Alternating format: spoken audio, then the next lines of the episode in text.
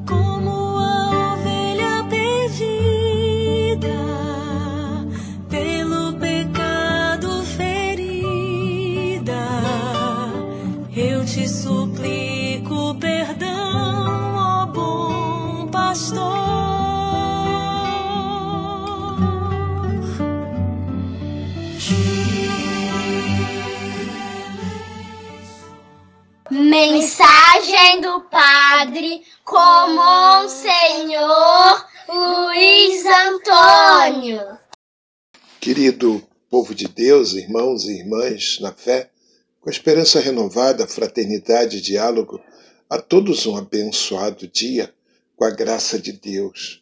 Hoje, quinta-feira, dia 4 de novembro, São Carlos Borromeu, bispo. Carlos nasceu na Itália em 1538 e lá faleceu em 1584. Arcebispo de Milão, dedicou-se com todo o empenho às obras pastorais e à vida da Igreja.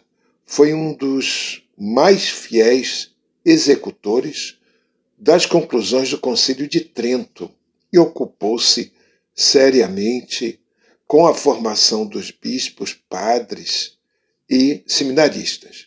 Oriundo de família nobre, Carlos Borromeu utilizou a inteligência notável, a cultura e o acesso às altas elites de Roma para posicionar-se na frente, ao lado e até abaixo dos pobres, doentes e principalmente das crianças, com vocação religiosa acentuada, penitente, piedoso e caridoso com os pobres. Criou seminários e vários institutos de utilidade pública para dar atendimento e abrigo aos pobres e doentes, que lhe proporcionou o título de Pai dos Pobres. Celebrando sua memória, dispomos-nos a construir uma igreja viva e solidária com todas as realidades. Assim seja, rezemos por isso. A primeira leitura é de Romanos 14, capítulo 14, versículos de 7 a 12. E o principal na vida, o principal na vida do cristão, é viver para Deus dando testemunho de Jesus Cristo. Nas coisas secundárias, cada um deve agir segundo a sua própria convicção. O julgamento humano é parcial e corre sempre o risco de ser injusto. Só Deus pode julgar objetivamente, porque só Ele conhece o íntimo do, do homem e seus atos. Diante de Deus, cada um deverá responder por si mesmo. O salmo é o Salmo 26, 27, oração de confiança. Injustamente acusado, o salmista recorre ao tribunal do templo em busca de justiça. A confiança em Deus e no seu projeto faz o pobre e oprimido criarem força e coragem para enfrentar as mais difíceis situações. O templo é, ao mesmo tempo, a casa de Deus e a casa do seu povo. É o espaço sagrado que assegura paz e justiça, espaço que hoje se encontra nas comunidades comprometidas com o projeto de Deus. Sei que a bondade do Senhor eu hei de ver na terra dos viventes. É o refrão do salmo de hoje. O evangelho é Lucas, capítulo 15, versículos de 1 a 10. Proclamação do evangelho de Jesus Cristo, segundo Lucas. Naquele tempo, os publicanos e pecadores aproximavam-se de Jesus para o escutar. Os fariseus, porém, e os mestres da lei criticavam Jesus. Este homem acolhe os pecadores e faz refeição com eles. Então Jesus contou-lhes esta parábola. Se um de vós tem cem ovelhas e perde uma, não deixa as noventa e nove no deserto e vai atrás daquela que se perdeu até encontrá-la? Quando a encontra, coloca coloca nos ombros com alegria e, chegando à casa, reúne os amigos e vizinhos e diz: Alegrai-vos comigo. Encontrei a minha ovelha que estava perdida. Eu vos digo: assim haverá no céu mais alegria por um só pecador que se converte do que por noventa e nove justos que não precisam de conversão. E se uma mulher tem dez moedas de prata e perde uma, não acende uma lâmpada, varre a casa e a procura cuidadosamente até encontrá-la? Quando a encontra, reúne as amigas e vizinhas e diz: Alegrai-vos comigo.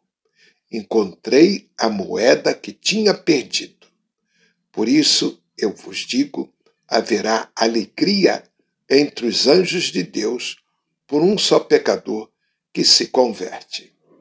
Palavra da salvação. Alegria de Deus. Os rigorosos fariseus e mestres da lei esperavam de Jesus um tratamento duro para com os pecadores. Por isso, não viam com bons olhos a misericórdia que lhes era dispensada. Jesus acolhia os pecadores e comia com eles com toda a naturalidade, sem se importar com os preconceitos de que eram vítimas. Afinal, fora fora desviado para ou fora enviado enviado para salvá-lo dos seus pecados. A diferença entre a atitude de Jesus e de seus adversários estava na maneira como cada qual via a imagem de Deus. Para estes últimos, essa imagem centrava-se na lei. Portanto, um Deus legalista que se alegrava em ver as pessoas submissas e seus ditames rígidos, e que marginalizava quem ousasse desrespeitá-los. Deus que cindia a humanidade em dois blocos. O bloco dos bons, correspondente às, aos praticantes da lei, e, os blo e o bloco dos maus, correspondente aos pecadores. Os primeiros eram dignos de elogios e salvação.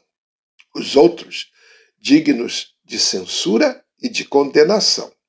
A teologia de Jesus era bem diferente. Para ele, Deus era o Pai misericordioso, cujo amor destinava-se, em primeiro lugar, aos pecadores e marginalizados. Sua alegria não consistia em condená-los, mas sim em vê-los convertidos, encontrando o bom caminho os bons e santos, basta que continuem firmes no caminho da fidelidade. Quanto aos pecadores, o Pai vai ao encontro deles e fica feliz quando os reencontrar. Rezemos. Ó misericordioso Jesus, a todos acolhestes com bondade mas dás preferência aos pecadores que se convertem. Nas parábolas da misericórdia, salientas que o céu promove grande festa quando um só pecador se converte. Ajuda-nos, Senhor, a ser compreensivos com quem deseja retomar os caminhos de Deus. Amém. Assim seja. Paz e bem para todos. Não esqueçam, temos que responder às perguntas do Sínodo. Participem, ou respondam sozinhos, ou respondam em grupo, ou respondam em família. O importante é que todos participem, todos colaborem. Um dia abençoado para todos.